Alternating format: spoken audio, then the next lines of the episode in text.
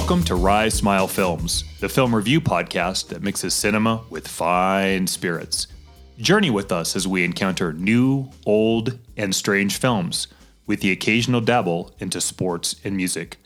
Proceed with caution, as these podcasts feature spoilers and some mature language.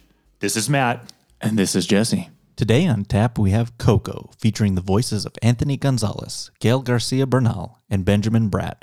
Story by Lee Unkrich, Jason Katz, Matthew Aldrich, and Adrian Molina. Screenplay by Adrian Molina and Matthew Aldrich, and directed by Lee Unkrich. A lot of story and screenwriter guys uh, yet again. But welcome back to Rice Smile Films. It's time to continue on with our Pixar cast. And from 2017, we are going to be talking about Coco today. This is um, going to be a very interesting conversation. It's just a wholly kind of a unique movie, just visually. Like, I can't wait to talk about how this thing looks compared to what's come before in the Pixar lineup. But um, as always, we got our drinks uh, to go along with our episode. Some more of the High West double rye whiskey. And I was going to say we should say cheers today, but we're going to switch it up a bit. Salute, Matt. Salute. well said. And I can't state this enough. If you are kind of want to venture into the realm that is rye whiskey, this is a great starter Yeah. whiskey to go with. Like it, it doesn't like punch you in the face. It doesn't linger. It's a nice kind of smooth, almost. I'm kind of getting like like some kind of sweet, like vanilla y uh, aspects to this one, and that's rare from a rye. Like you- you're not gonna find like a redemption rye or the bullet rye. No. Pretty intense. Yeah, that's a good starter. It's a little sweet. There's the back end that uh, you can definitely taste the alcohol in. But yeah, this is a really good learn how to appreciate rye sort of whiskey without going all in. It's the kiddie pool. There, there you go. And I don't know what it was with this. I always kind of remembered like this one always kind of being intense, but maybe I'm just confusing it with with something else. But I really do like this this bottle of. I mean, High West makes some pretty good stuff. I've been told we need to try their uh, seasonal special. It's a little more pricey, but it's called the Midsummer Nights Dram. I, I, I think we've we've kind of come across that bottle before, but I've been told we need to to um, if we're gonna try some more uh, High West to to add that to the to the docket. Sounds good. Excellent. Well, let's get this thing started with our flight question. What color is the sky? Ay, mi amor, ay, mi amor. You tell me that it's red. Ay, mi amor, ay, mi amor. Where should I put my shoes? Ay, mi amor, ay, mi amor. You say, put them on your head. Ay, mi amor, ay, mi amor. You make me un poco loco, un poquitito loco. The way you keep me guessing, I'm nodding and I'm yesing. I'll count it as a blessing that I'm only un poco loco. I was even going to suggest for this episode that we should mix it up and drink tequila, but I would probably puke all over this soundboard. That wouldn't have been a suggestion I would have taken kindly to myself either. Excellent. We'll already let the cat out of the bag. Coco from 2017 features a wholly unique universe, but this is something that Pixar's really good at, and we established this in last week's episode about setting the stage for a world that we haven't seen before or we've seen, but not from that perspective. So, my flight question to you is what are the top three most unique Pixar worlds? Okay, number three for me is Ratatouille. Food and foreign food are filled with possibilities. Look, food in itself is really interesting, right? And I don't know much about Ratatouille other than what that movie taught me because I'd never had it before that film. Done in the hands of a very capable protagonist, the mouse. What's his name? I want to say Gus, but it's not Gus. Benny? Uh, yeah, there you go. Um, Gus is uh, Sleeping Beauty or something, right? I got to look that up now. And the French backdrop and all of the interesting pieces that go along there. I think that's a really unique Remy. Remy, there we go. Benny. Gus, Benny, Remy, whatever, right? Them, yeah. It's a unique world, and they do a great job of delivering it in an interesting way. I think with two likely areas of culture that I think up to this had mostly been unexplored. I think there is a hint of the French with the aristocrats, but not with Pixar. Mm-hmm. So there's my number three. Awesome. I like that. Yeah. Have you ever had Ratatouille? I haven't, but like you're what you just said, everything I know about Ratatouille comes from that movie. So, Yeah. No, that's good. And then cooking is just such like a unique art into of itself, whether that's barbecue or, you know, those like really fine cuisine dishes. There's like a unique artness to it. It's a unique world in itself. So good choice. They're building that restaurant Oh, okay. in Epcot. oh, that's cool. Yeah. 2022, I think, or maybe late 2021. We'll have 2021. to go have some ratatouille with an animatronic mouse on the table. Anything in Florida sounds good to me. Excellent. Alrighty, number three for me, uh, Monsters Inc. Uh, the world of monsters, or so to speak, the world of having children believe in the existence of monsters. I mean, it's the nine to five job that Mike and Sully have is the like the scare department. Like their job is solely to scare these children, kind of go in, and it's kind of what fuels their their world there. But like I've always just been really stricken by that sequence of the doors on the on like the rail system and it's just a door into like everyone's you know kind of nightmares but where that film succeeds is in the the humanity that uh Sully especially uh, shares with Boo the little the, with, with the little girl We've talked about in The Conjuring mm-hmm. the basement filled with all the potential mm. stories. mm-hmm. That system you're talking about, the rail system with the doors, is that, isn't it? Each mm-hmm. one of those doors Is a different story. What lies behind it is another story. Mm-hmm. That, that's such a smart way to craft a franchise. yeah Blue door, red door, green door. There's any number of ways you can go, but you're laying a groundwork that's familiar. Yeah. Now, they don't do that. Monsters U goes before this happens. But yeah, I'm with you. That's a really ingenious way to build that. I love it too. number two Brave. Beautiful, lush, green, Irish, um, arranged marriages. A bit of a different princess, if you will, for what Disney was kind of dis- like, up to that point. mm-hmm. Um, I think that film, other than what we're going to talk about today, Mm-hmm. for me is my favorite looking Mm-hmm. Pixar film. It's Yeah. just really beautiful. And then the lore, yeah right? Turning mom into the bear and that sort of curse that sort of plays throughout it. Um, tackling a lot of really interesting customs and myths and tradition. And when Pixar can do that, I think they do it quite well. Oh yeah. That's one I've only seen once, you know what I mean? Yeah. Like there's a few of these I've only kind of seen one or two times. Uh but uh, yeah, I can't disagree with how that film looks. It's just so lush and green and it's just so Scottish and Scotland. It's just so green. Um it's, that's how just I picture that that part of the world. So they capture that brilliantly. Yeah. Number two for me, Toy Story, the world of the toys, the toys not being played with. Uh, who would have thought, you know, right out of the gate that, um, you know, for what we talk about at least once every other episode, if not every episode, is what a high concept film is.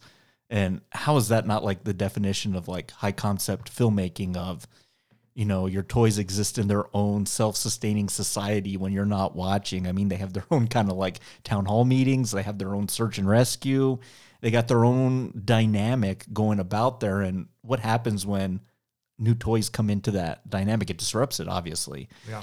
And whether you go from film t- one, two, three, or four, I mean, that always carries on. But that world seen from about one inch up uh, is entirely really fascinating to me.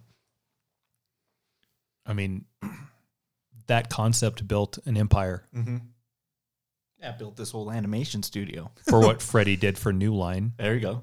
Toy Story did for Pixar. Is that fair? Yeah, that- I think that's a definitely. apt comparison. Well, if the first one comes out and it's a disaster, you're not going to get to make more. right. Yeah. I'm actually sort of surprised that it had taken that long to deliver something that was that good. Like I know they tried it with that stupid movie called Toy Soldiers once upon a time. Like- oh, Small Soldiers. Small Soldiers, Toy Soldiers is the one with Different. Sean Astin. right? War movie. Yeah, Small Soldiers. That had potential. I like that movie. Yeah, but it could have been better, right? Good idea, poor execution. It t- there's this is just hilarious. There's a scene in that movie with Phil Hartman, bless his bless his heart, R.I.P. Yeah. He just installed this new sound system, cable setup on his TV, and he's watching some war movie with his wife that's like drugged up on like Xanax, and he's just sitting there eating popcorn. He's watching this war movie, and he just turns and says, "I think World War II was my favorite war." it's too funny. Ah, Phil Hartman. yeah. But you're right. Yeah, that's. I'm surprised it took them that long to bring something like that to the screen. I'm glad they got their hands on it, produced some good content because of that. Definitely. Number one, I'm going to go with A Bug's Life again, same as last week. Um, Well, again, what I just said from one inch up. Now let's take that down to a centimeter down, and we literally get to see an existing work colony like in full force. right. So yeah, I was just going to say it doubles down on what you said for Toy Story, and it does it with bugs. Bugs are hard to make likable. Bugs are not likable. Yeah, bugs suck. Right, exactly. or bite. And they do a great job, and the voices are terrific. You ain't gonna make a centipede likable for me. No, right. And we talked about the system of labor and all the things that go into that. Um, so I'm not sure of the three worlds. That's the one I would want to probably live in. I probably want to live with Brave. Um, but interestingly enough, that film to me has enough periphery interest to keep me entertained when the story starts to lag. And that generally happens with almost every Pixar film for a moment or two with Yeah. me. The stuff on the sides, whether it's the leaves or watching this character eat this or the interplay between the bugs and the carnivorous nature of some of them. And then the grasshoppers mm-hmm. just look mean. It's a great choice. Yeah. They seem burly and brawny, and it's a perfect choice. And it gives you a really hateable villain mm-hmm. to pull against. I hate grasshoppers. I've always hated grasshoppers. Good choice. Thanks. Yeah, we're throwing a lot of love the Bugs Life's way these last two weeks, which is which is good. You know, it's always been a, like like I said, a dark horse entry for me in this in this filmography. Mm-hmm. My number one, I don't even know it's a film that I necessarily like a lot, but I fully have to accept just you know how unique the world is, and it's the world of balled up emotion from inside out. I think the parts I like most about the, I love that Kyle MacLachlan has a voice in that movie as the dad, but I like that there's this whole internal almost robotic mechanism of making people emote whether it's angry, sad, happy, joy, uh, you know, the the works. But it's almost like a, a, a factory is kind of how it's visually done. I always like that sequence of I think it's joy and sadness kind of walking through, and there's just all these like marble balls of every savable memory and what that emotion is, and they're all color coded based on on what that is. I, I, that's fascinating to me. It- it's it's the inner workings of the brain to a molecular level, but from a fantasy standpoint. And I, I, I like I said, I don't know if I necessarily really like that movie, but conceptually and where a lot of Pixar stuff kind of comes in, it's just it's uh, it's a look into something that you know we haven't really seen from that perspective. I kicked the tires on that one a little bit too, but I'm going to be honest. That's my least favorite Pixar film. It, it's remarkable, and the little whatever thing that's the guide through the Oh, Bing Bong. Oh God, yeah, Yeah. Jar Jar. I mean, Bing Bong. Mhm. Um, I I don't like that film, but it is crafted in a very unique way, and to sort of do the memories, like you said, as these crystal balls or marbles that are breakable. That's pretty cool. Mhm. And then watching them dissolve. Um, yeah, I just, yeah, great. It's a great choice. Yeah. I also don't like that movie. Yeah. But it's a great choice. Yeah. I don't like that movie because of that. I like that movie for a whole other set of reasons, which we don't have time to get into today. I know. but no, it's it's well constructed with the colors and the memories and the interplay between the emotions is very funny. And as they sit there at the control pad on on the deck, deciding- Arguing. Yeah. Over what emotion gets to take the forefront. You know what I mean? balancing each other out. Yeah. Yeah, we left a lot on the table, whether that was the world of cars or the world of Under the Sea with Finding Nemo, the world of superheroes. I You don't like cars though, and I I thought for sure you were going to give me the Incredibles on this one. I thought about that, but like, you know, that's a world that we're familiar with. You know what I mean? I tried Yeah. to pick some stuff that we don't get to see every every day. What's if you can do it shortly? Yeah. What's the breaking point with cars for you? What is it that's the the non-starter when it comes to cars? I don't know if, if it's it has like a NASCAR vibe to it, some of it. And I, I like the world. Uh, but there's just something Uninteresting. uninteresting about the talking vehicle to me. Hmm. Whether that's Knight Rider Herbie. or yeah, any of those things, like that's never did, like kind of like been an itch I need to scratch. Yeah. Uh, but I, I fully like you know kind of how it's it's played out, and I just feel like maybe they made too many of them, and then they have a rep too of being kind of at the bottom of the barrel of the Pixar quality. Hmm. Paul Newman has a voice in that, and that that was I think his last movie actually was voicing the Cars uh, car in the first one. That's interesting. hmm Like I like anthropomorphic like animals and Yeah. like inanimate objects, but like I think a car's pushing it for me. Like that's a bit of a suspension of disbelief, even from an animated standpoint. Are those worse for you than WALL-E? That's my bottom low level shitville. WALL-E sucks. Uh, probably not. Is that? I can tolerate WALL-E a little bit more than than the than the cars. Oh my gosh, Cars is worse for you than WALL-E. yeah, it's just You hate it. It's just I don't hate it. It's just uninteresting to me. It's just I I literally can't put myself in front of it to like enjoy it. So Interesting. It's- Excellent. Yeah, let us know what some of your favorite worlds are. Hit us up on Instagram or Facebook or at ricemileproductions at gmail.com. We'll read those out on the next episode. But Matt, I think it's time to dive right into our review breakdown of Coco. Away we go. Abuelita runs our house just like Mama Imelda did. No music. No music. No music. I think we're the only family in Mexico who hates music. And my family's fine with that. But me? Be back by lunch, mijo. Love you, Mama. I am not like the rest of my family. Hola, Miguel. Hola.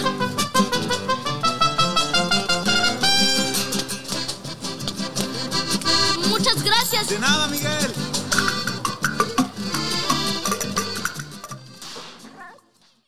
So a couple things are established here right at the beginning of Coco that are are very important. One is the world, which is where we're at. This is nondescript town in Mexico uh, around the time of Dia de los Muertos, the Day of the Dead, November first. So right after Halloween, and then music. So this is kind of hit me in like two ways, Matt, because you know I love music. You know, like I'm very I, I love this culture, and the music takes an interesting uh, aspect in terms of the plot because it's it's essentially what drives the entire thing. So we get that nice kind of little flashback through kind of the cutouts. I wish I knew what those what that particular design was called. I can't come up with it, but we get the backstory on on Miguel's family and his ancestors and how everything's kind of been passed down from uh, Mama Coco to his grandmother to his parents and then to him.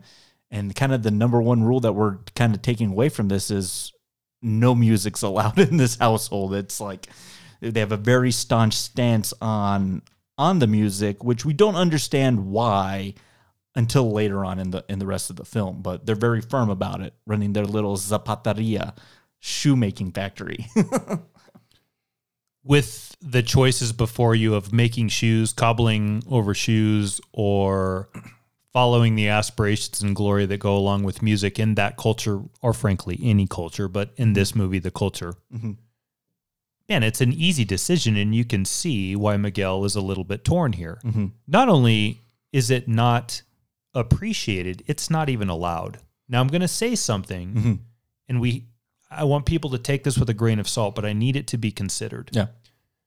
if you're going to fight music, you have to be careful not to be so silly that you go down a footloose path. Oh yeah.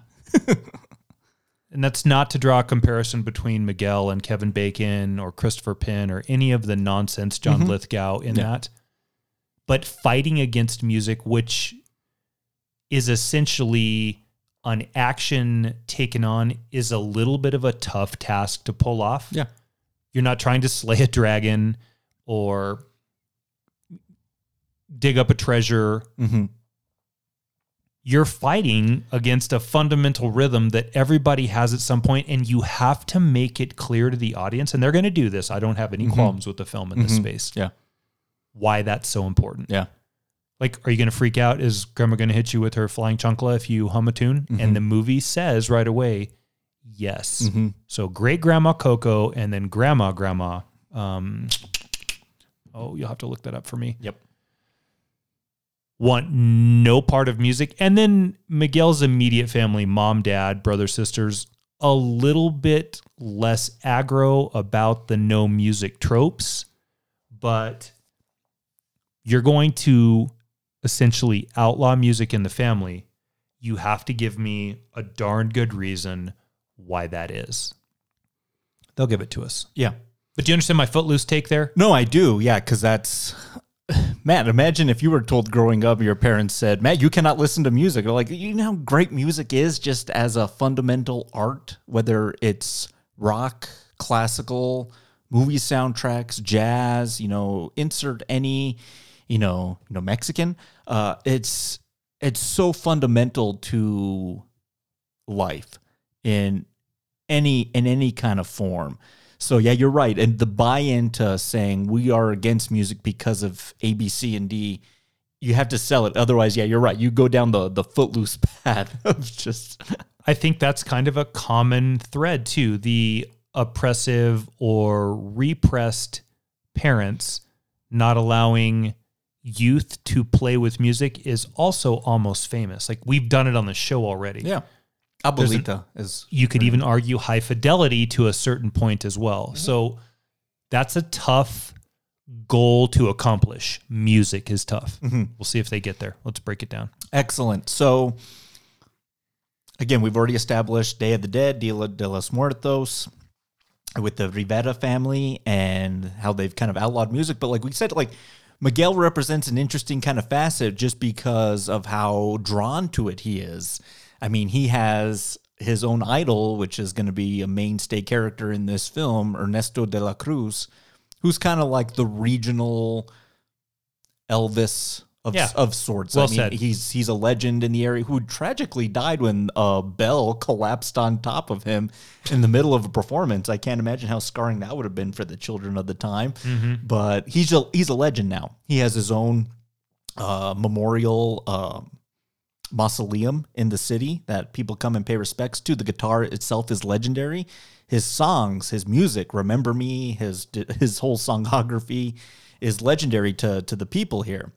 Um, but again, Miguel's family is just very steadfast. But of course, there's going to be pushback. I mean, if if you had something dangled in front of you like appetite for destruction, Matt, you're going to want to take a gander. Right, exactly. so Miguel has that, and I love this little chantate attic that he has, which is essentially an ofrenda, which we're going to come to know is just like the remembrance, like offering table Memorial altar. to the dead Yeah.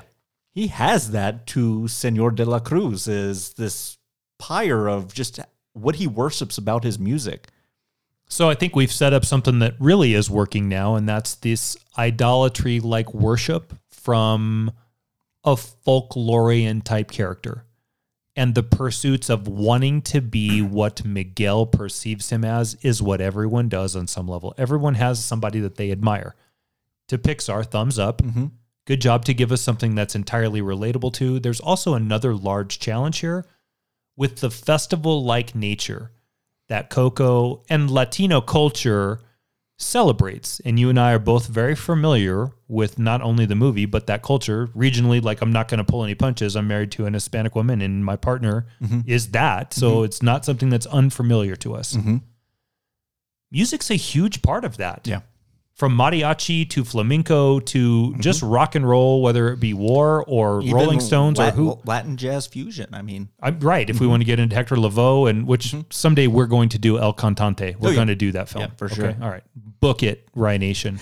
All right, that's taking a huge part of the celebration out of that culture. Mm-hmm. Add to it, for Miguel's point of view, an escapism that's offered for Ernesto de la Cruz. That's a better life that's promised. Movie stars and beautiful women and fancy clothes. Mm-hmm. And they do a pretty good job of making him very homebound. I wouldn't say impoverished, but it's not far from that. yeah. And that's okay. Like they're not suffering under a capitalistic theme in this film, They're, but it's there. How old would you say Miguel is in this movie? Okay, so now you just stole the next thing I wanted to say. God, you've like we've Yeah. been doing this too long. this is my first problem. Okay. Miguel needs to be 17 or 18 and not 9. Okay. You think he's nine? That's what I think. I think he's like 12, like 11 or 12. That's still not old enough. He's got to at least be of an age where he we'll get to that later. This is a problem for me. He's not old enough. I know, I know where you're going with that, but like, because what it kind of deals with is the blowback that Miguel gives. It is a bit of a counter cultural movement that he's going through. I mean, he is resistant to accept his familial ties and his values, which a lot of youth go through that. You know what I mean? so to- Tradition. yes, and to that I mean, there was times I hated going to church as a kid. Times. you mean every Sunday? every Sunday and every Saturday, or every every Sunday and then every Wednesday when everybody got up at 1.30 and you and me went to CCD. Mm-hmm. Times like every time. Mm-hmm. Okay, right. But it made you. I don't know. Made you something. Look, Well, I, I, I want don't forget what you're gonna say, but it's kind of goes into what I said last week. Is you don't appreciate a lot of those things around that time, but as you grow older, as you kind of learn things, as unfortunately as people pass on uh, in your life, family, those things start to mean a lot more. Tradition, uh, cultural ties, uh, familial ties. And there's no one there to tell you at like Miguel's age, and, and like you said, he's young to appreciate that because he, kids are stubborn sometimes. You know what I mean? Like there's no one to tell you to appreciate the family in front of you at that time because you're a kid. You've got a very carefree attitude at that age. So this is going to be a long winded. So everybody, mm-hmm. buckle up for a minute. And go make a cup of coffee. Let me get through this. Mm-hmm. The flight question last week was birthed from what you're talking about for me, Yeah. and that was adult themes in Pixar films. In everyone's family, we all come to that crossroads where we recognize we didn't grow up with the cleavers. It wasn't Leave It to Beaver. And there's not just one black sheep, there's like a fucking skeleton after skeleton in everyone's closet. And we all come to that with everybody's family, mm-hmm. right? Mm-hmm. I remember when my eyes were opened and I learned the truth about my family. Mm-hmm. And that's just because all families are built from the same thing, which is people, infinitely flawed. Yeah. Okay, so that being said, I want to give you a character, Paul Dano, specifically in Little Miss Sunshine. Mm-hmm. That movie does what I want Miguel to do in this movie. He's at that age where he's recognizing how broken the apparatus that's raised him around him are. And you get to that point where you're ready to dust off your hands and move on down the road, but there is the acknowledgement that the same blood is coursing through my veins and their veins, mm-hmm. and it's my family. Yeah. If we age Miguel, whether he's nine or 12, mm-hmm. nine to six, six to nine years to get him to my version of 18, 17, 18, or your version of 17 or 18, mm-hmm. I think we're a little bit more capable of really jumping in. And this is going to play for me later, and I'm going to defend this argument a bit down the road. We're we're able to play in that space a little bit more, and I don't think we lose the childish viewership in there. He wants to be his own man, do his own thing, and here's his family in his way. And you get to that crossroads, which is because we're going to do it anyway, everybody. It comes anyway. I have to forgive the sins of my family because at the end of the day, it's all I have. Can I jump into that too? Yeah, of course. Uh, the, the older he gets, though, do we kind of run a risk of not buying into music as a barrier to overcome? You know what I mean? I'm not saying it becomes a little more footloosey. There's a whole nother reason about that that movie, but Yeah. I think because he is a little younger, a little more adolescent, there is a little more. You know, if you're told not to like something, there is kind of a little bit of a belief in that. But the older you get, you know, you know, driving and smoking and joining a military age, that um, you wouldn't buy into that barrier of music as uh, as as uh, as a barrier. Yes, I agree with what you're saying there. I see where you're going with that. He does run away from his family and sacrifices everything in pursuit. And I think that recklessness, and, and I agree with what you said.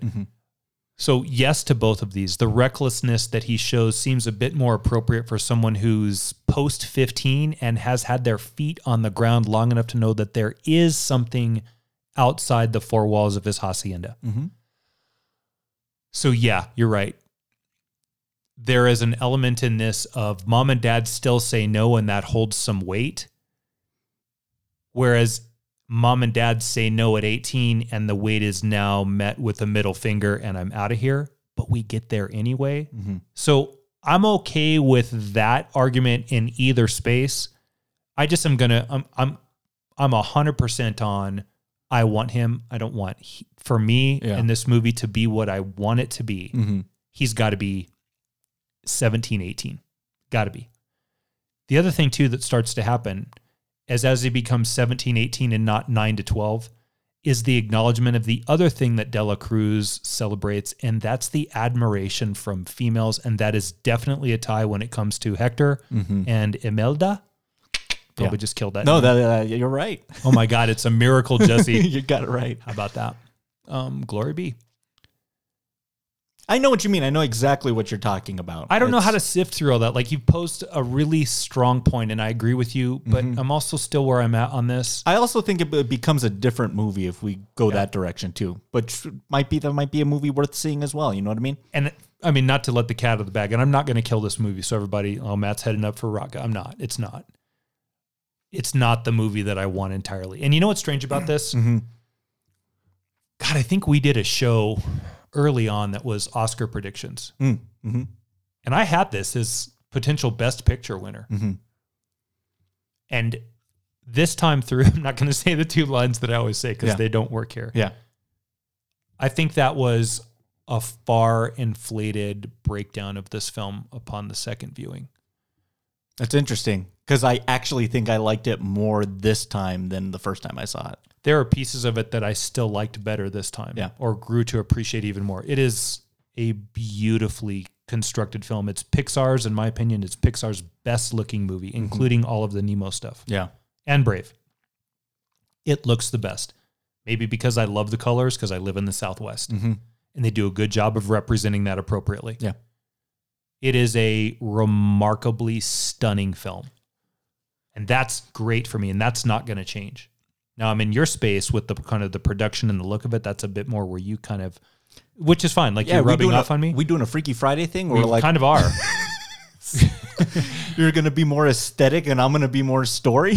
So I, I will give it every accolade in the world in that Yeah, space. no. I just, it's not what I want. No, I know. Who am I? I'm one voice. Yeah.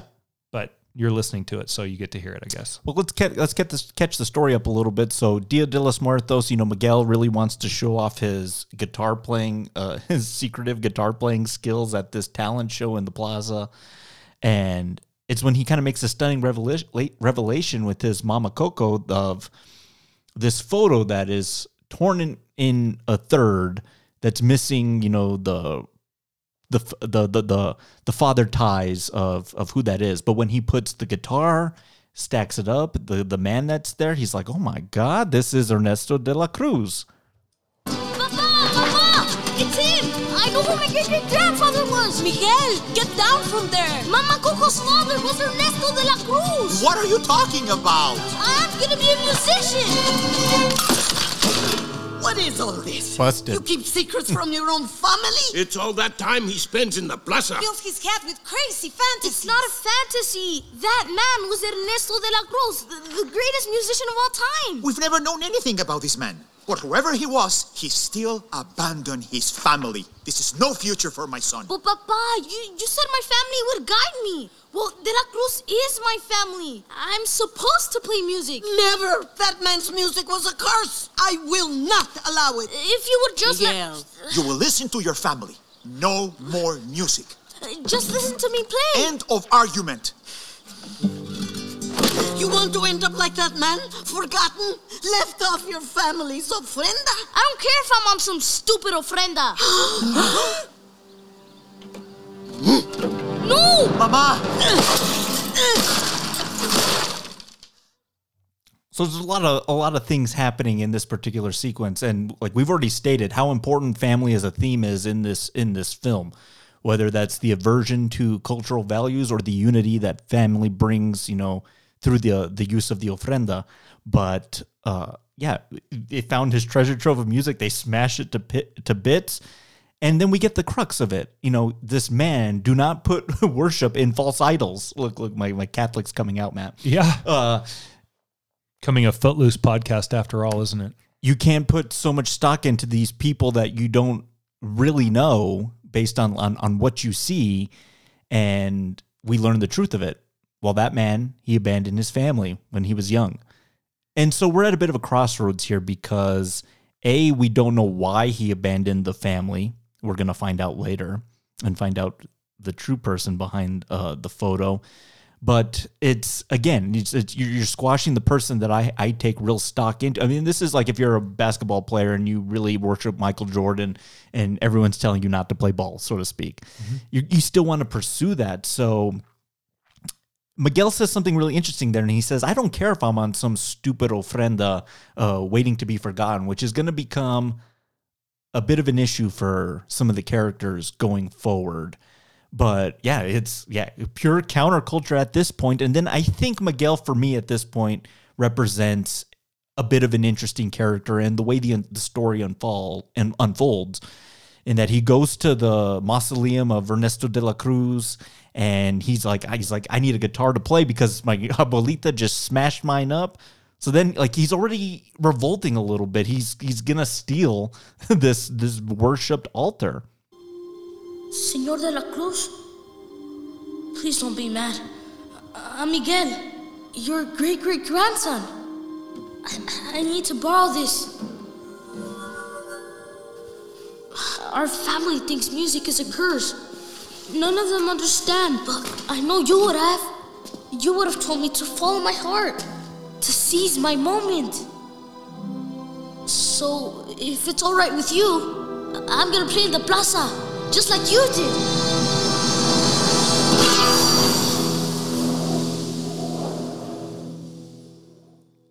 Visually really cool like when when he does that. But this guitar represents is a bit of a MacGuffin of sorts. It's the source of all the evil, so to speak. Yeah. This is the birth of kind of the the incident, and it's all just it's going to be told to us later. I mean, Pixar's really good at like if they're going to plant a seed, I think they pay off it Oh, sure. for it in in most of their films.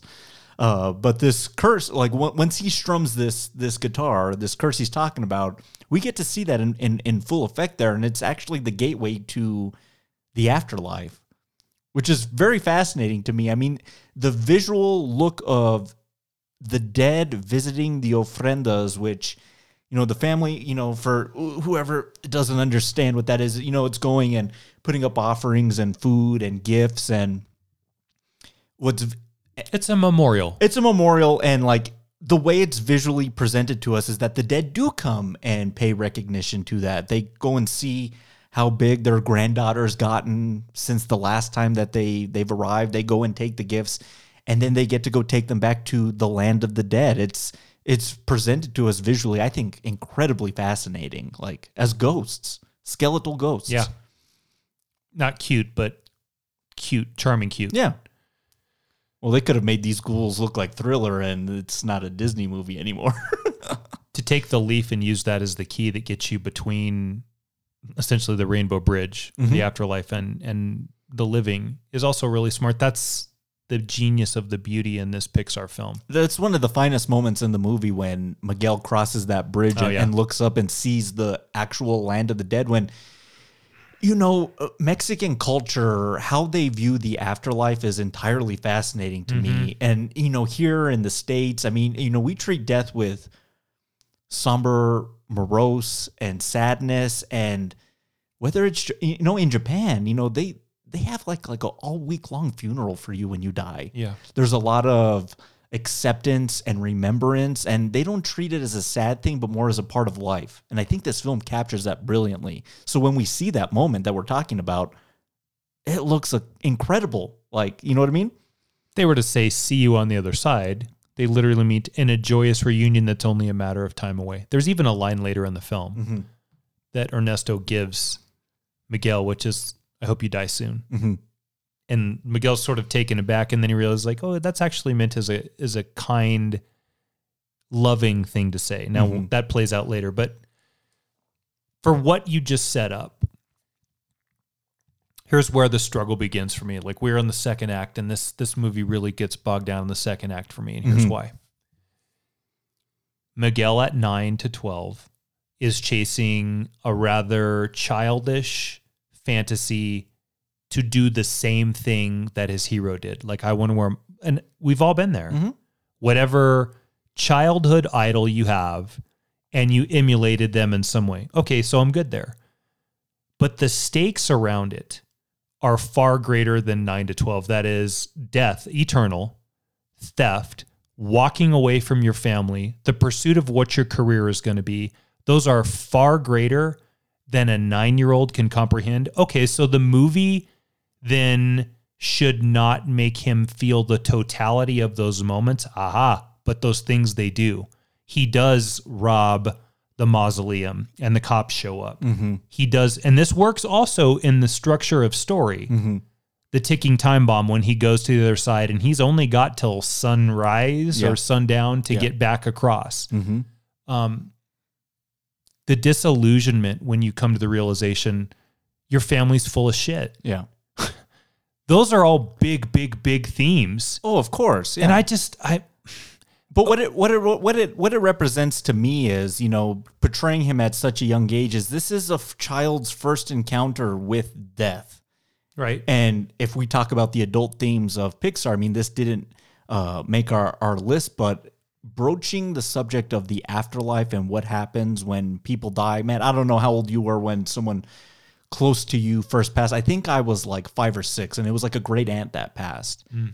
And, you know, you do, whether as a parent or even yourself, have to make peace with whatever just happened. You know, Right. what, you know what I mean? Yeah. the the process of a funeral, a cemetery, and I think the way Miguel's presented to us is that he hasn't necessarily gone through this thing other than what the ofrenda represents to people he's never met before.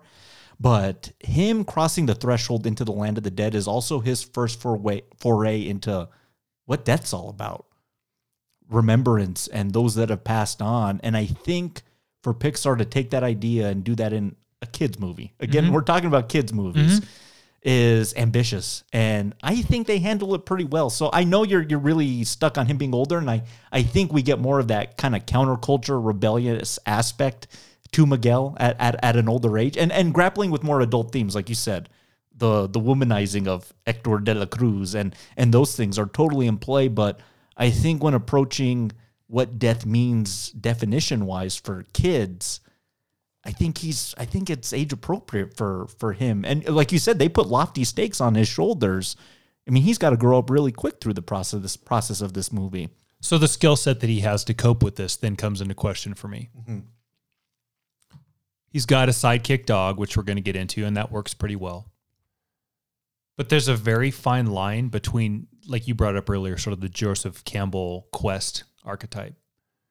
For me, there's a fine line between dogged and bitchy or whiny. Mm-hmm. And Miguel in the second act really starts to delve onto the side of whiny, like crybaby. Yeah. and it does like i said it doesn't it doesn't ruin the film for me. It's just he doesn't and with i you're right. This is a big moment when you start to come to terms with what death is. Mm-hmm. And at 9 to 12 whatever age we give him in that range that's a big moment and for every, even when my first one hit me which mm-hmm. was significantly older than that Yeah. 18 mm-hmm. how do you deal with that? Mm-hmm. Certainly a 9 to 12 year old doesn't give a damn about the offerings on the ofrenda when he just wants to go play his guitar and be famous like the man he idolizes because he doesn't even know them. And so again for me i'm stuck in are we playing with a kid who is poorly equipped in an adult world which there's a story there that's the fish out of water trope and that's what this ends up being Oh, it's a certainly total fish out of water Sure. story. Yeah. but then you have to through the process of what the character goes through for me get them to a point where he acquires those skills and I don't know if I can say with 100% certainty that there's enough in that to cross that bridge for me. That doesn't mean that I don't also appreciate what he's about to go through and the beauty and the severity and the formality and the loyalty and the family uh, heritage and all of that stuff that's in play that's really important. I just found myself this time through most of the second act when Miguel took over the scenes, going like, "Oh my god, this kid is bugging the shit out of me. He just won't stop whining." And that's where, as we're getting into this, and I agree with everything that you said. I don't have a skill set in him that he has or acquires to traverse that. That doesn't mean that it doesn't entirely work, and that doesn't mean that I I, I like the film. I know, yeah, no, no. The, to me, the skill set is the playing of the music. He is actually pretty decent at you know what he's been practicing in secrecy when he gets to put it to the test. I mean, we played that little kind of sound clip there, and I don't necessarily know if it's a skill set he needs to learn to learn the lesson at the end of the day, rather than the ultimate truth, which is what he's going to learn.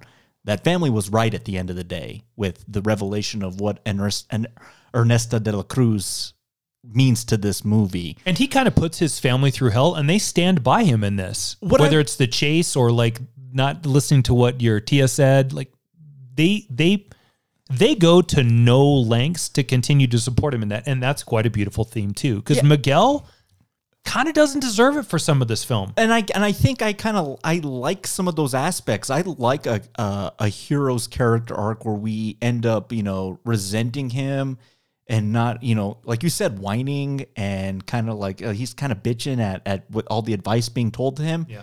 That when he learns that moment, that he has that realization of what he needs to do, and I think this film does deliver that. I mean, he does go through a, a bit of a, a character arc, but it is in reverse of you know what we're used to seeing. It's different than like a Luke Skywalker character arc where he's so heroic through all the scenes we see him in.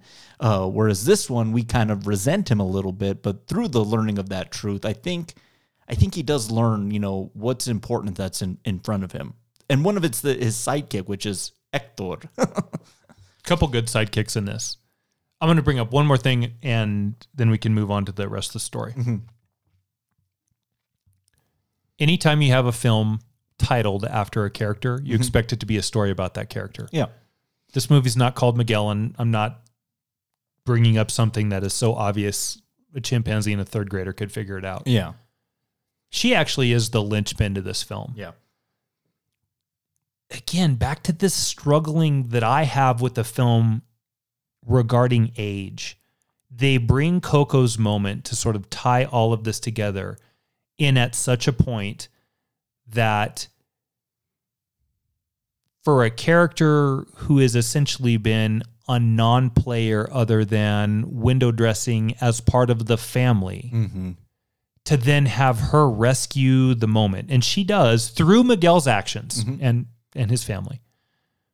I think that's a bit of a miss too. I don't want the movie to be called Miguel. I don't want it to be called any of the character names. I think it needs to be something that's a bit more expansive than character name. And I don't know if it's Dia de Muertos. I, I don't I don't know what it is. The ofrenda. I, I don't know what it's called, but it's not Coco for me either.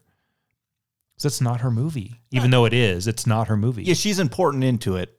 Like, because when I when I thought about the the title too, I was like, well, how does this kind of tie all back to to the the film at the end? And it, she's the key piece in it, right? It I does. mean, I'm acknowledging that. it does. I mean, she's the final piece of the puzzle that you know makes you know the lesson learning kind of come full circle for for Miguel. But there's a lot of I think great story, th- and uh, this is hilarious that we're like kind of like switching sides here, but whatever.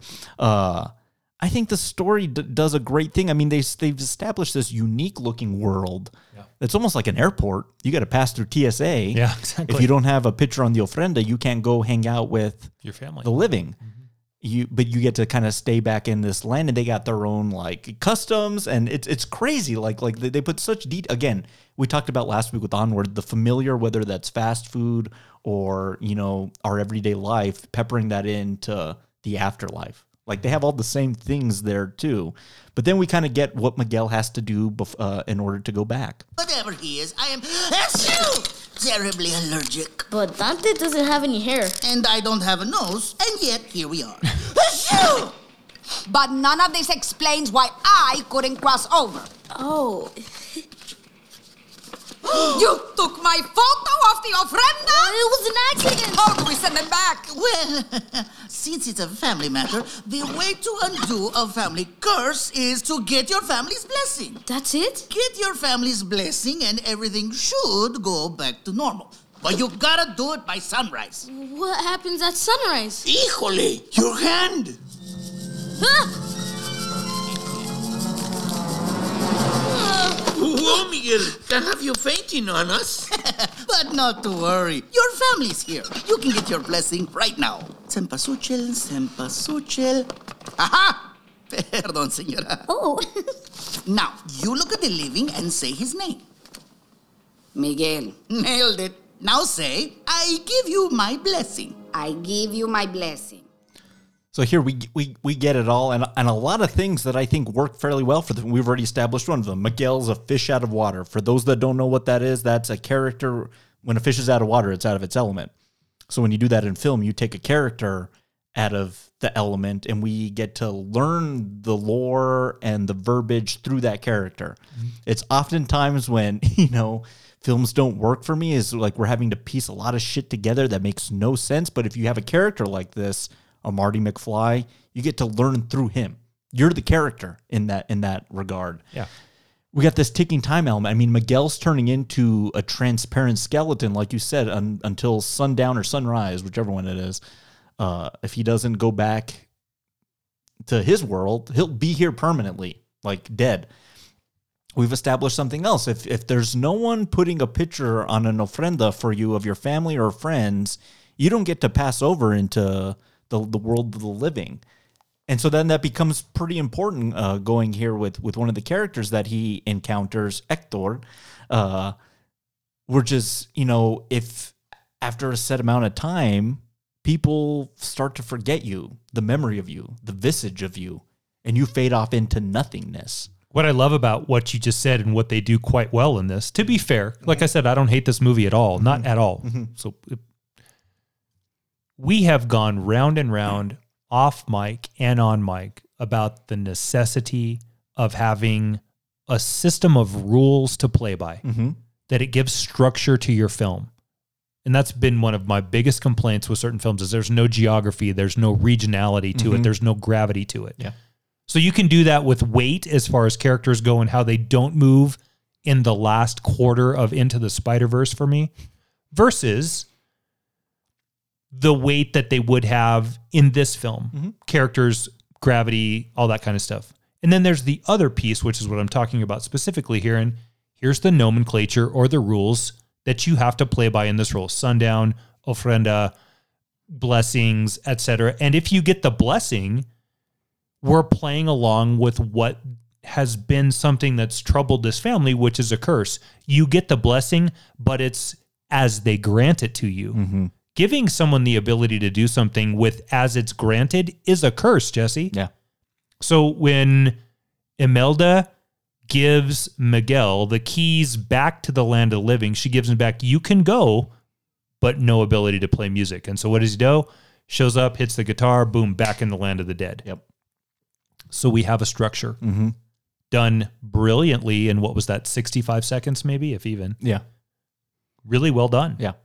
There's a lot of movies that could go to school on this. Oh, of course. Yeah. There's movies that don't do this, and you're just like, God, I don't know what the hell's going on. And here." essentially, it's three things, right? Sundown, the blessing, and the ofrenda. Those are the essentially the three pieces. the, the important pieces. Yeah. Exactly. And they're the three pieces that deal with something that a lot, and we're talking about horror here, aren't we? This is the we're bitching about like the rules that Oh, don't yeah. exist in horror. yeah. Yeah. Yeah.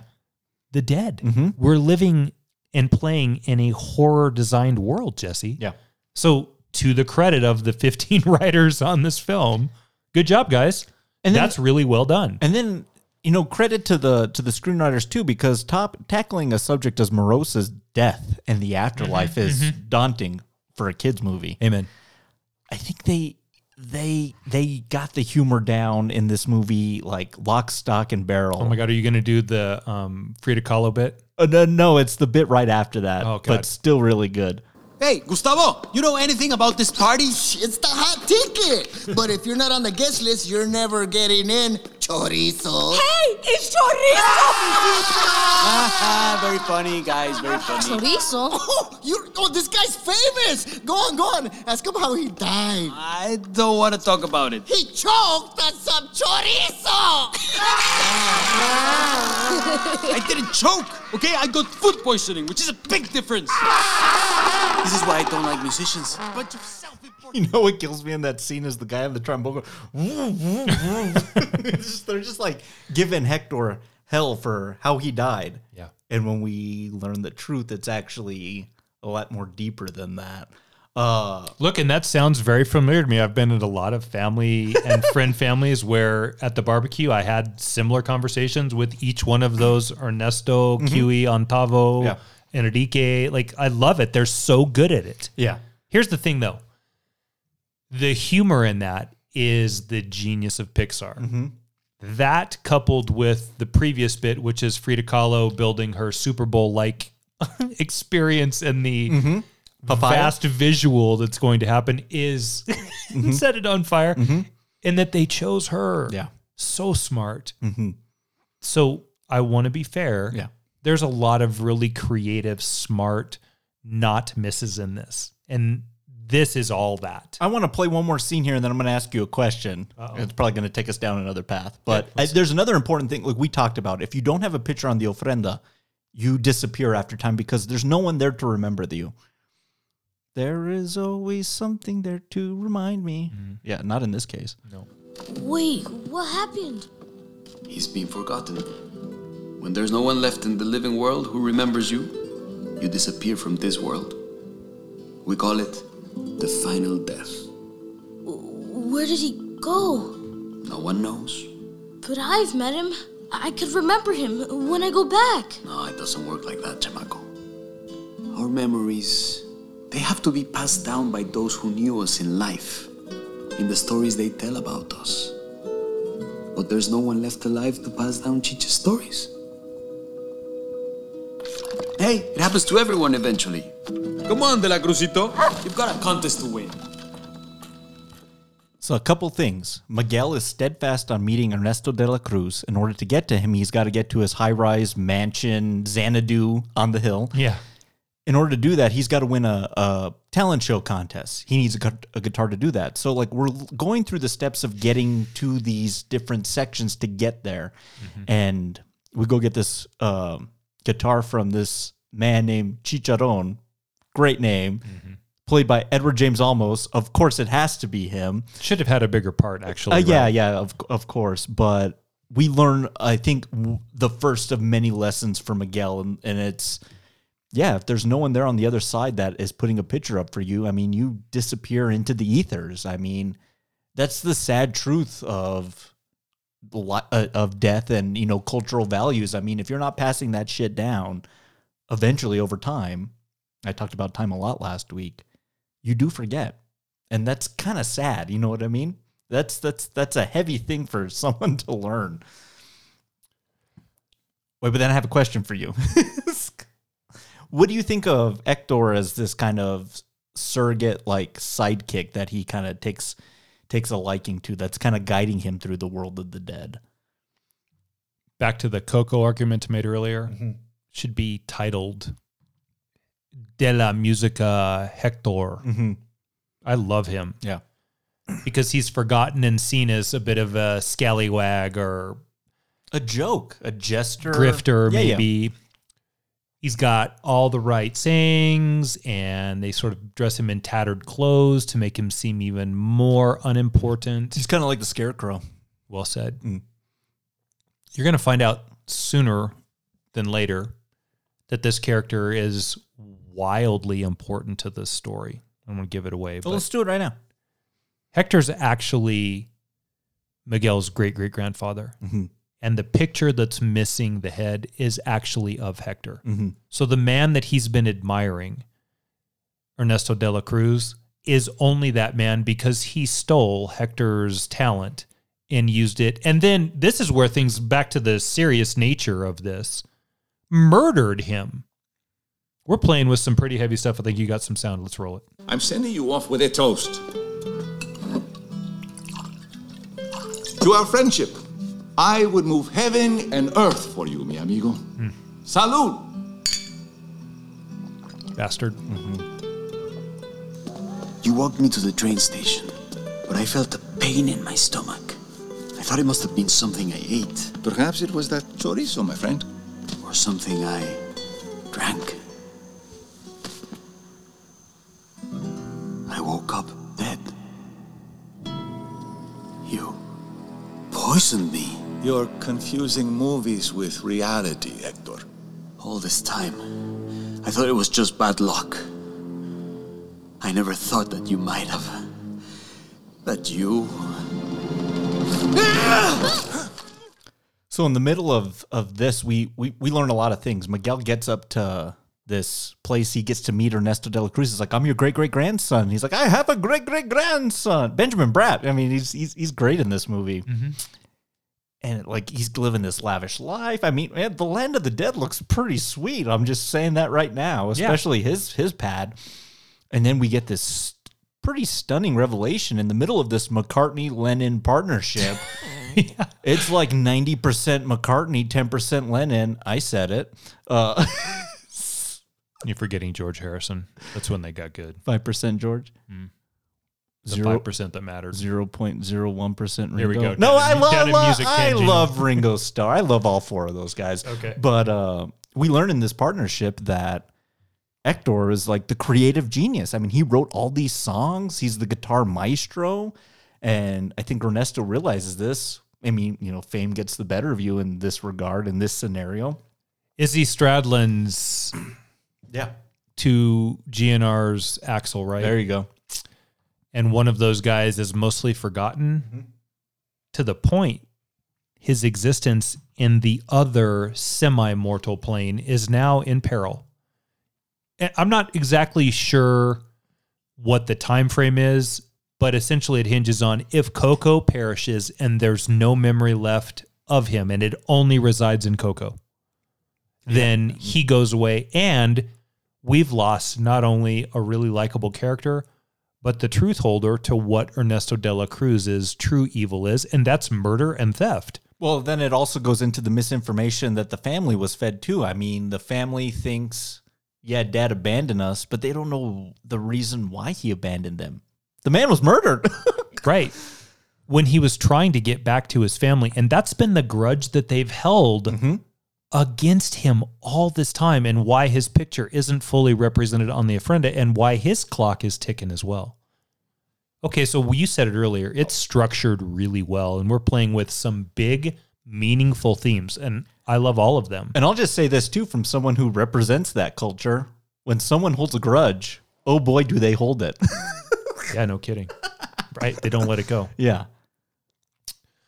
This is a sad moment for me, Matt. I mean, this is this is, you know, for our young protagonist, you want him older, but even if he was older, to put yeah, that's not changing this though. No, the no, no, age here isn't changing. to that. put so much stock into an idol and yeah.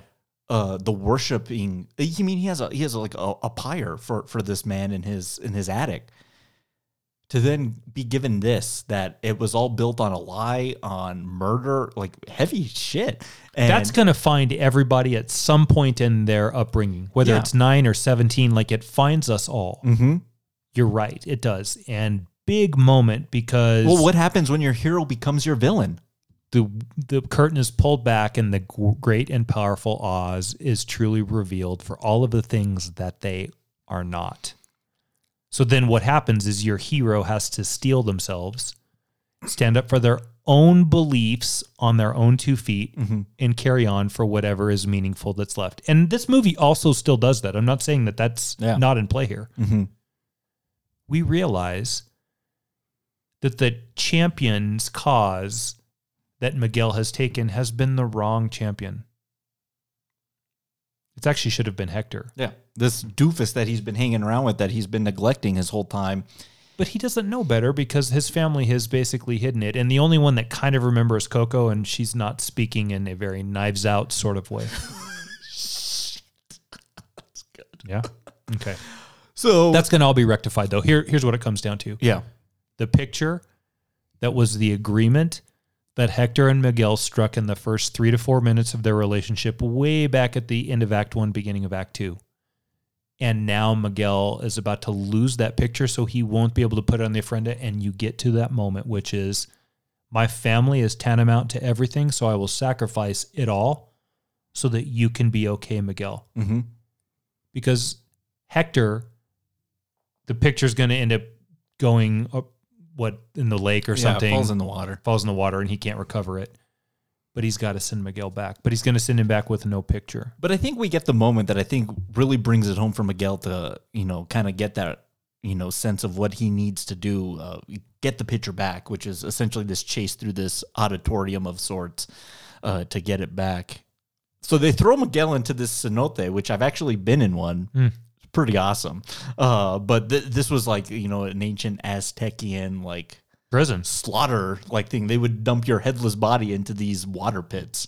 So they throw Miguel in there, and there's Hector, and then he spins him this, and this was kind of tough for me, Matt. I'm just gonna play this right now. Okay. Don't let it make you cry. For even if I'm far away, I hold you in my heart. I sing a secret song to you each night we are apart. Remember me. Though I have to travel far, remember me. Each time you hear a sad guitar, know that I'm with you the only way that I can be. Until you're my arms again. Remember me. I mean, this kills me just because, like, listen to the lyrics of that of that song. I mean, that's Hector's plea to his daughter, his family, this girl that's just young enough to recognize who her father is, and you know, I have to go off to to do to do my part to to you know do this music thing, but you know, um, you're gonna find a way to remember me. And oh my God, when she starts singing with him, it all comes, you know, full cir- cir- circle for me. I, I understand why the film is called Coco. I understand what Hector is all about, and I understand what they're trying to to teach Miguel in this moment. I mean, Pixar's done a genius job of, as elaborate as this film has been from beginning to end, they strip it all down, and it's all about remembrance and family, and it- it's something that you and I come to a crossroads at all the time when we write. You know what I mean? Yeah. I mean those those values that you're passing down, and what you set up so so nicely in the prior scene. I mean, he's if you're not remembering those aspects of the past, they they just disappear into nothing. I mean, there's no one there to to remember you. So And whether that's an ofrenda Mhm. or just circumstantial life, the only way the dead continue, and again, I'm not going to get into the conversation about ghosts and all that bullshit because No, I've no, no. never seen one. yeah, That's the only way they do survive. Mhm. And if the stories aren't passed down, then they die. The And whether that's the drawings on caves or family legacy told from your great uncle, this, that, the other, like that's such Well, an important piece well, of thought- all families. I thought about that too, uh, as as of late, Matt. You know those family Mhm. cultural values. If you know how they're passed down, I mean, like there's like so many things that I would like to pass on down to future generations, and unless I take a step to do that, they'll be gone. You know what I mean? right. There's so many, whether it's food or teachings or this or that. I mean, unless the next generation takes that first step to say, yes, I'm going to carry this on, it's gone. Right. And I think that's kind of what's also being taught to us in this film through this plot. And Hector's doing that with Miguel. Mhm. He's taking the time to give him that so that it carries on in some way. Mm-hmm. So even though we're playing in the land of the dead and with a rather supernatural element, we're not that far removed from what just normal domestic life for you and I and probably everyone listening Mhm. experiences often. Yeah. Everybody out there has a story about that uncle Mhm. that they love to tell. And over the years, it's probably come far greater than it ever was. And, Yeah. it's an, and who gives a damn? Yeah. Let it, right? Let it. And so we're experiencing that. My And- dad told me this crazy story over Christmas about how he got so drunk in Dallas one time and he puked all over the grassy knoll where Kennedy got shot. I was like, this, this is the most insane story he's ever told me. You know what I mean? And You I, have great stories in your family. I know, and I had like never heard that one before. So it's like that kind of shit that's like at risk. My great great great grandfather, Mhm. um, if it's that many greats, it's a couple at least, is the guy that invented epoxy glue. Mm. So many stories about that. Yeah. I never knew this guy, Mm-hmm. but as much as my mom's side of my family did a really good job of telling me the legacy of what was Wegman before it became Dixon. Yeah. I don't have that on my dad's side because in the A Friend Away, they didn't tell me those stories and they're all gone mostly. So, look, the ties in a Pixar film that go to children because it's a children's film are something that are prevalent and obvious. Mhm. If you want to dig a little bit deeper, when Pixar's really firing on all cylinders and Yeah. delivering in spades, we're getting to the space that you and I are talking Yeah, about right now speculation screenwriting. that ties in a child's delivery a more adult contemporary story. Well, I can't That's ima- genius. Oh yeah, I can't imagine the amount of people that went to go see this in the theaters. They take their kids, the kids are there and they're having a good time, but then the parents are like in the middle of like a midlife crisis while they're watching this. You know what I mean? Like what Yes. they've abandoned in their upbringing to not pass on to their children. Good. Yeah, th- I don't want to talk anymore about that. I think it's a really poignant moment Yeah. for you, and to that, amen. Yeah. And yes, it's great. Excellent. So then the film wraps up. So it's all about, man, we got to get Ernesto de la Cruz because we need that photo. But like, man, we got to like tell everyone like what a bastard this guy is. So it's in this kind of like auditorium, like Coliseum concert that they're having on the eve of the day of the on, on the like midnight at the Day of the Dead. And man, they catch him like red-handed. I mean, he's he, he's gonna like they get the cameras broadcasting, and he just like lets it loose, and then like everyone in the audience sees like, oh my god, you killed this guy, and then he was the real genius. Is this second act reversal Mm-hmm. the best Pixar's ever done? It's pretty good. It's pretty damn good, isn't it? Yeah. I mean, I brought up the mom to bear thing in, in Brave earlier. Well, uh, the, the film's done. Yeah, the, I forgot she was the bear. But- no, no, no, the film's done a good job of putting De La Cruz on a like a pedestal of how great he is. And like, what do you what do you have to do when you have to break that down? And I think the film does a great job of like villainizing him really good. He poisoned his partner. Yeah.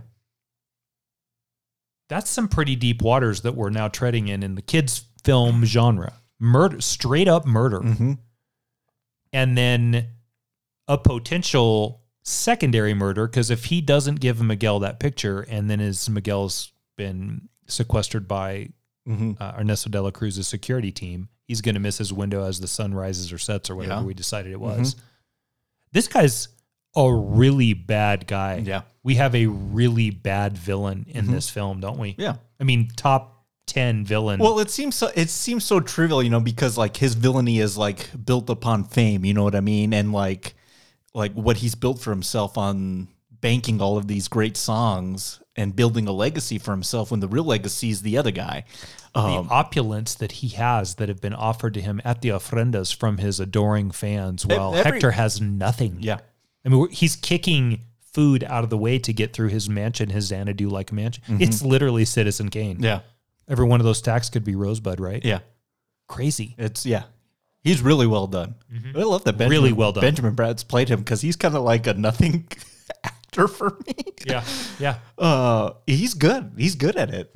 Well, everyone's the voice talents in this are, are really good, but you know they, they paint him for what he is. But then, like you know, everyone's like losing a bit of their uh, ability. Again, the taking time element. You know, Miguel's turning into a skeleton.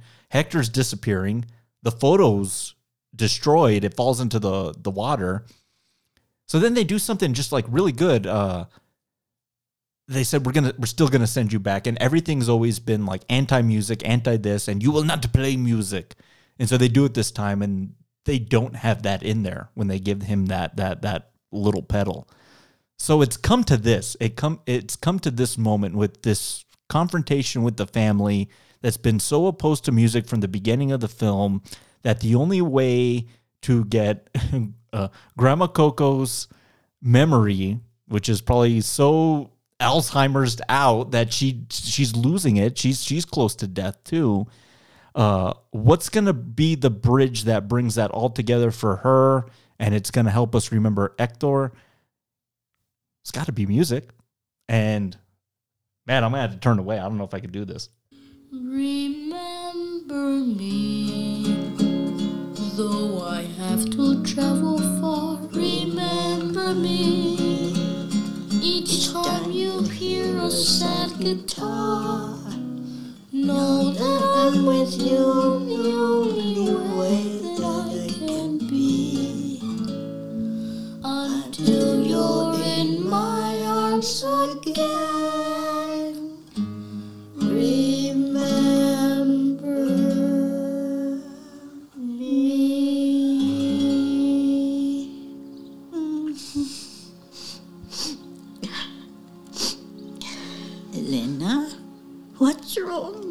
Mika? Nothing, Mama. Nothing at all. My papa used to sing me that song. He loved you, Mama Coco. Your papa loved you so much.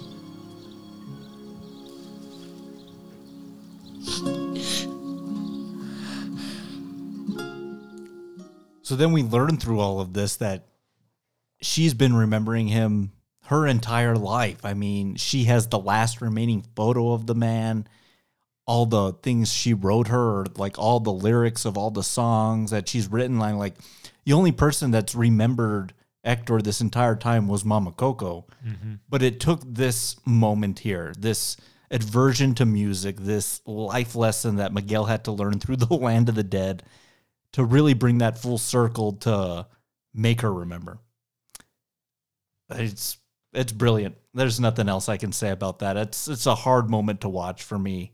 It's uh when when you experience, you know, death in your in your family and and things I've noticed within my own family when people pass on. I mean, things change whether for the good or for the bad, but things aren't always like they used to be. And it's especially in like the grandparents that I take stock in how they pass on values and moments. And I really noticed that, Matt. And this this moment really makes me miss all four of my grandparents so much because when they all passed on, I noticed a change familial for me where things weren't the same for not the good.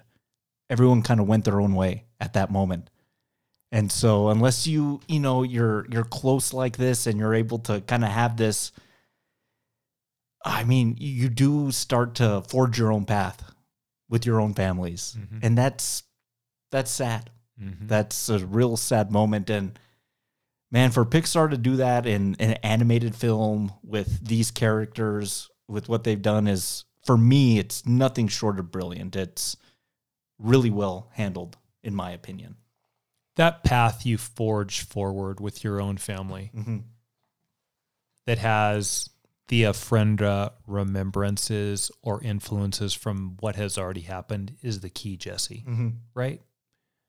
And I think this movie reminds us that they put to bed the demons of music.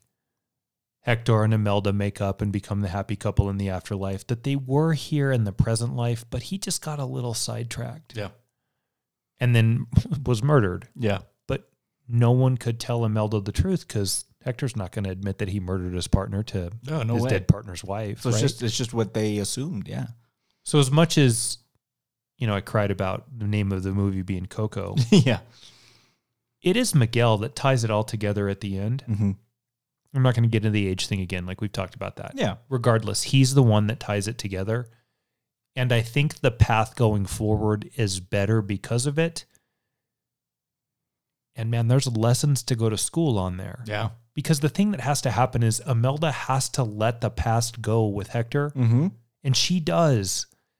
And Coco has to embrace the past. So is this then the story of the past is what it was and it's good and bad and you have to take all of it and forgive the sins and celebrate the victories and that steals you as you progress with your own ofrenda like building That's every life lesson that anyone should go through. Like that's Amen. yeah.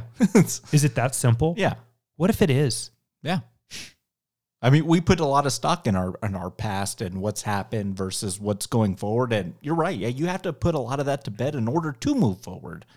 And Miguel's the the the linchpin that makes that all happen for his entire family. right The next following Dia de los Muertos is a celebration. I mean, it's like yeah coco's passed away pomp and so, yeah, that's another yeah, thing. They put her picture up, and you realize within the year span she's passed on. But we're not going to forget her. We're going to put her up here every year and and offer this. And Matt, this was probably the part that killed me the most when I when when I watched it this this last time when Coco has an inception scene in it when like Hector goes to the TSA guy. This is the scene when Leo goes up to the TSA and was like, "Oh my god, am I going to be able to get past through security to go see my children?" And he's like, "Let me see if they put a photo up this time." And and they did. So for the first time, he gets to come across the bridge, the Rainbow Bridge, with his daughter and his wife now reacquainted to go be with family in a way that they've never been before, so to speak. I mean, they've added members to the family. I mean, Miguel's family, they've added a daughter to the mix in the meantime. Mm-hmm. But I like I like how they visually paint the picture because like you said, ghosts. We're not going to get into spectral and spectral energy in, in the podcast, but like the ghosts are there watching from their point of view. The humans are doing their thing from their point of view. But the intermixing interactions of how they're doing it is there's a mutual assured recognition of they're here, we're here, and this is how it's going to be. I mean, it's the end's great. I love it. Great ending. Yeah. The people that have crossed the Rainbow Bridge can see the living. The living don't offer the same thing to the dead. Yeah. But they know they're there, and we are celebrating in music and food and a fiesta like atmosphere, all things living or dead, just people, family. That's a really great ending to a movie that has been entirely about family. Mm-hmm. Sidetracked for me a little bit here and there, but Yeah. about family nonetheless. Sure. Yeah. Perfect ending. Is this a kids movie? You know what I mean? Like I don't know. Yeah, that's a great question. It, no, I'm, I'm just saying. I mean, they're, they're attacking a lot of really heavy material for this going, doing it from the perspective of one person's culture. I mean, you could do this from Japan, you know, England, France, India. Like everyone has their own, you know, the Middle East. Everyone has their own beliefs on the afterlife. I mean, this is just a snapshot into that. They killed it. I mean, like just visually and just how they presented it to us. if you take a movie that I would not consider a children's movie or a series, which would be anything having to do with Darth Vader in the Star Wars saga, and compare it to the way that Hector and Coco and everyone is handled in this film, I think you can make a reasonable case that this does it infinitely better with far more substance and a much more in-depth reveal than Force Ghosts or Pyres of burning your father essentially in effigy, remorseful effigy, I guess. Yeah. One of those succeeds and a simple, although it's not, childlike encapsulated package while other the other tries to be formal and grand and regal and fails miserably. And that's the strongest vote that I can give this film Mhm. for everything that Force Ghosts are in Yeah. Star Wars, which is now at this point fairly adult like cinema. Yeah. This movie succeeds on every avenue that that franchise can't even get the car started to drive down. To it's a kids movie. I don't know if that's is it, It is. I mean, it's and it's not. yeah. So to that, To that, couple things, and then I have a couple questions for you. Uh, hundred and seventy-five million dollar budget. These animated films aren't cheap to make. Let's just say that. holy smokes, really, one seventy five to make it. Yeah, they're pretty. They're pretty pricey. My goodness. But yeah, eight hundred and seven million dollars uh, worldwide. That's a pretty nice chunk of change for an animated film. And then I found this, you know, equally fascinating. This is the first time that a nine-figure budget, so hundred plus million, has been done with an all Latino cast. So voice cast. So wow. I mean, Pixar presents a lot of unique opportunities. Uh, not to say, you know, the Mexican cinema cult, whether that's Guillermo del Toro or Alfonso Cuarón. I mean, they're, they're making Robert Rodriguez. yeah, they're making a lot of really great movies in in in in Mexico. But like for that, like to me, this is where this film ultimately succeeds. Is that for that to bridge over into the mainstream audience with the avenue that is Pixar? That's awesome. I mean, that's mm-hmm. that's great. I mean, the, Pixar offers like we said, is it Nolan or Pixar? It's kind of both. You know what I mean? They're be able to do things that like this type of movie, uh, people are just aren't making it. You know what I mean? It's so unique in that regard. They could have set this story in any culture because every culture has some Oh, yeah. remembrance of the dead. But to choose the one that they did was a stroke of genius. And I think fueled what was a semi hot ember of the Dia de los Muertos sort of fad. That's a bad way to put it, but popularity and has really stoked those into a full blown inferno at this point. It's a very fascinating time of the year. But just the, the holiday in and of itself Mhm. is remarkable, just appearance wise. Is Yep. it not skeletons and shit walking all over the place? It's Well, the opening of the- eerily, creepily joyful. Well, the opening of the last Bond film, Spectre, Oh, yeah, took, took place during that time, during Right. that festival, and it's grand, it's pompous, it it just looks amazing. With like their parades and the, the skeletons, that's, that's like such a cool thing about it. Yeah. But a couple questions for you. What is Okay. your favorite tasting note of Coco? Hmm. I think it's the way the leaves are used as the conduit to travel between the here and the hereafter. That's such an insignificant, unimportant piece of just Mother Nature that we disregard widely and often. Mhm. And to empower that with that's the blessing that they use because that's what the bridge is made out of is the meticulous evidence of the meticulous nature that the writers went through to tie this Mhm. all together into one full complete story that's built set up and paid off remarkably well Yeah, my- leaves jesse Yeah. leaves Yeah. matter Yeah, exactly. it's impre- and that's not even the most visually stunning piece in it it's just that attention to detail which i admire wildly Yeah, though to me, my favorite taste is just the whole world that they created from a visual standpoint. It's vibrant, it, it's colorful. It's again like most of your main, your main characters are all of skeletal structure. Uh, the music, the the look of the the cobblestone streets. I mean, the the the. Uh, De La Cruz's Xanadu estate. I mean, it, it's just it, you're right. It's it's hands down Pixar's best looking movie. It looks it looks great.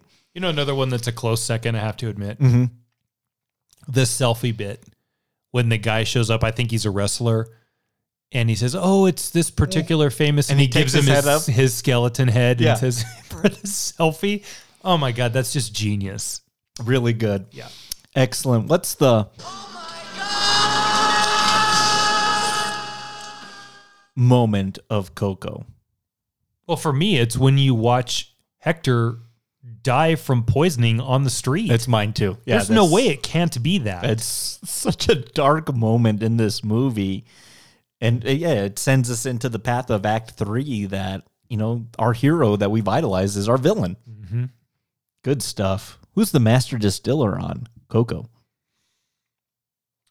I don't know the name, but whoever was the color coordinator for this film. I don't even know if that's a per credited role, but who sat down and said, okay, so we're going to have this with a Latino feel to it. And here are the colors that are, because it'd be easy to go gray and black and white, right? Because Mhm. that seems to fit.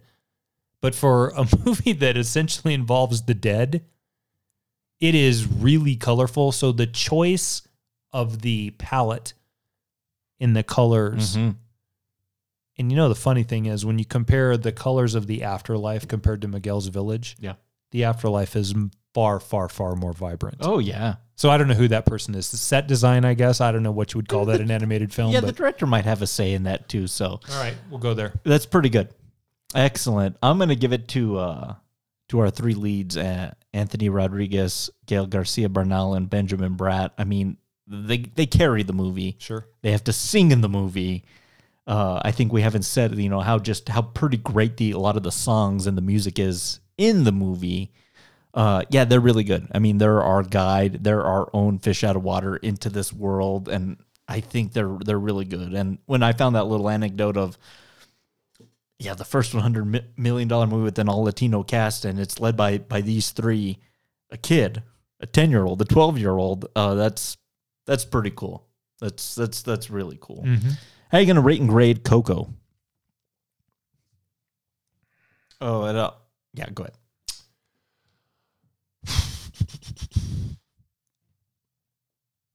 Let me give you a hockey analogy for this first. if you have a really strong offense and defense and your goalie is crap, then you can say only one piece of the hockey team is broken and that's our goalie. The problem is that ends up being a very important piece. That's not like your third string right wing or something. That that's Yeah. who stops all of the pucks from going in the net. Yeah. This movie is a little bit of that for me. It's called plus plus plus plus plus plus plus. The problem for me personally is the aging element Mhm. through the entire second act with Miguel. Yeah. And he really gets to the point where it's not Franklin from Texas Chainsaw. It's Oh, not that level oh, by any means. oh, shit. But it gets to be a bit annoying and petulant and starts to steal the magic of the film from me because he's just such a pain in the ass. Yeah. I'm tired of him whining. A nine year old or 12, but either way, Mhm. is capable of about that response. So it's it's germane and appropriate. It's just the wrong age for me. Yeah. That's one piece of a film that's an hour and 45 minutes long, but it's a big piece because it's the main character. That keeps it from being single barrel to top shelf because everything else around it is on point, spot, dead on balls, perfect.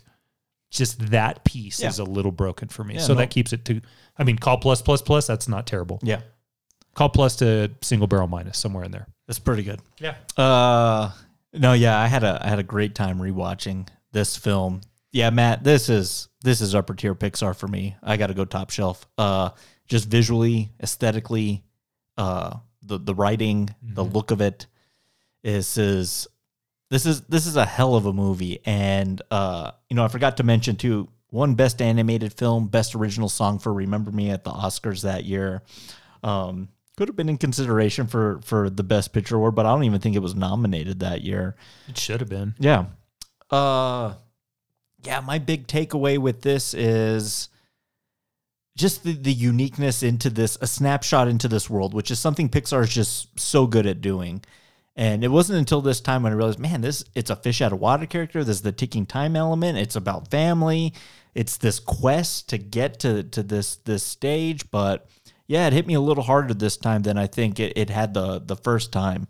And it really made me put family into perspective and, you know, mm-hmm. legacies and cultures and, you know, how do you take something from the past and pass it on to the future? And then you know you know that's like such like a good virtue to to live by. Because if you don't it's all forgotten so to speak. Yeah. so yeah this to me this is a really a pixar for me exceeds when they don't rehash what they've done before and and instead expand uh new avenues that we haven't seen like last week and uh coming up next week as as well taking chances on on things that haven't been seen on screen. And this that's this film so yeah i gotta give it i gotta give it that rating in my rating of the crap the middle to the road and the outside looking in and then the great it's in the great for me this is top three pixar films for me In a three round fight with the Incredibles to Oh. just land a couple haymakers. a little yeah yeah it's a close fight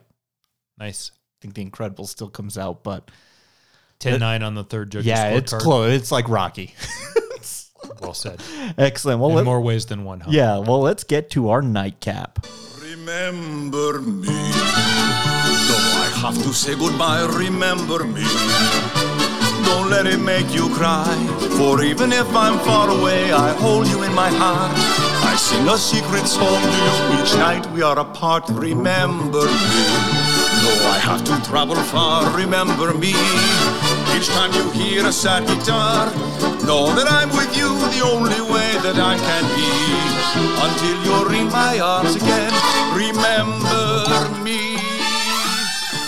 I think that's Herb Alpert and the Tijuana Brass. Yeah, in it might be. It it? might, it might be. I'm just kidding, but good for them. Love those horns. Oh, I get it. More horns in music. Amen. How about that?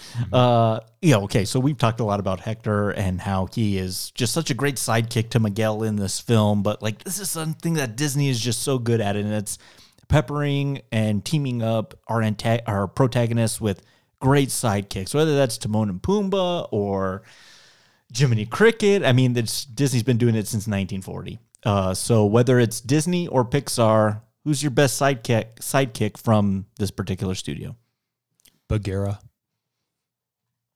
Baloo's the fun. Mhm. That's my favorite Disney movie, by the way. Jungle Book? Yeah. Did you like the remake, the No. redo? No. I didn't dislike it, but nothing can start that first one for me. Baloo's fun and song and dance and, and great in his own in his own regard. But the foundation and the rock when it's hard to sort of make sure you stay the course and do what the right thing is is Bagheera. I've always admired the persistence and the singular focus of that character. I think once upon a time I had a Bagheera um, like sticker that I proudly displayed on my Trapper Keeper. nice. I've always liked that character, and Jiminy Cricket is close, Mhm.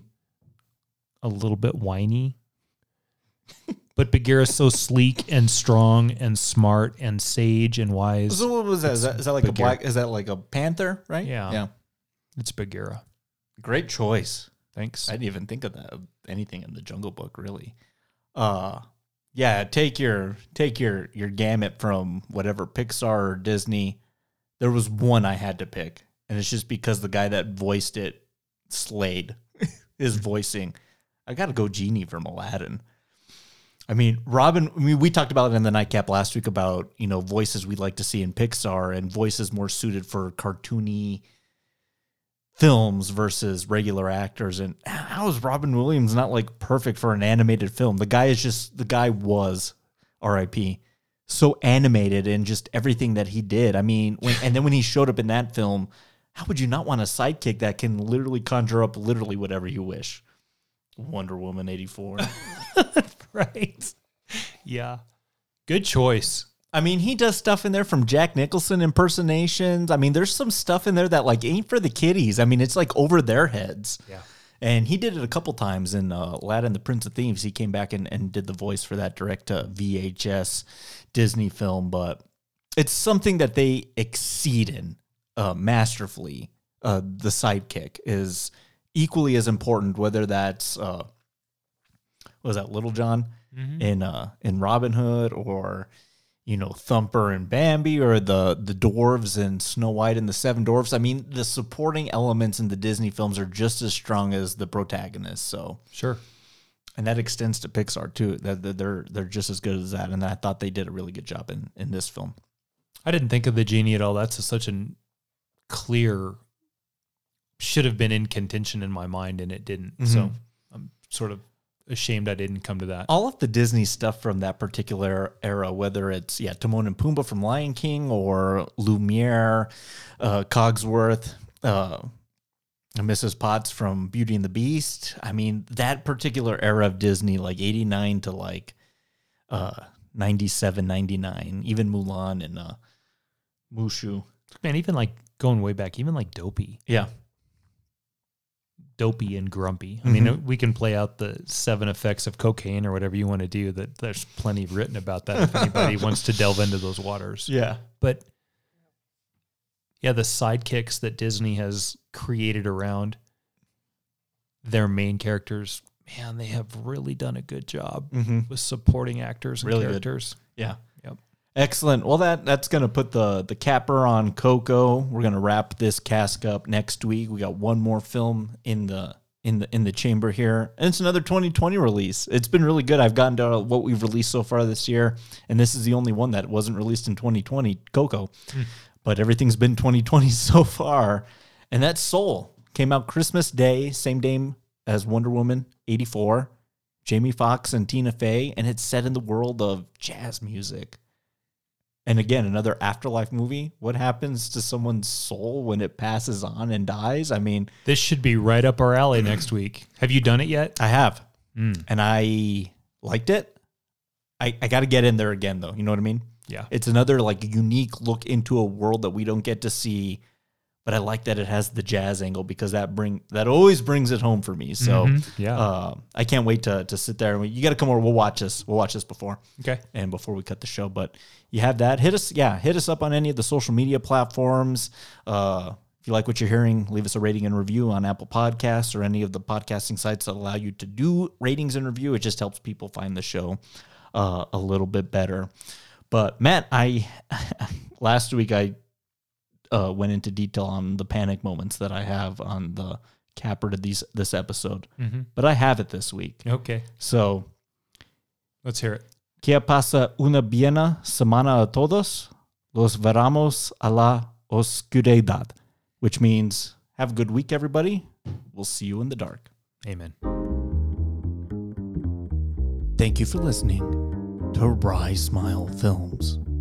Be sure to subscribe to us on Apple Podcasts, Spotify, Podbean, Stitcher, TuneIn, wherever you get your podcasts. And be sure to leave us a rating and a review while you're there. And if you want to leave us some more comments or some feedback, hit us up on any of our social media platforms or at risesmileproductions at gmail.com. Coco is property of Pixar Animation Studios and Walt Disney Pictures, and no copyright infringement is intended. Until next time, salud.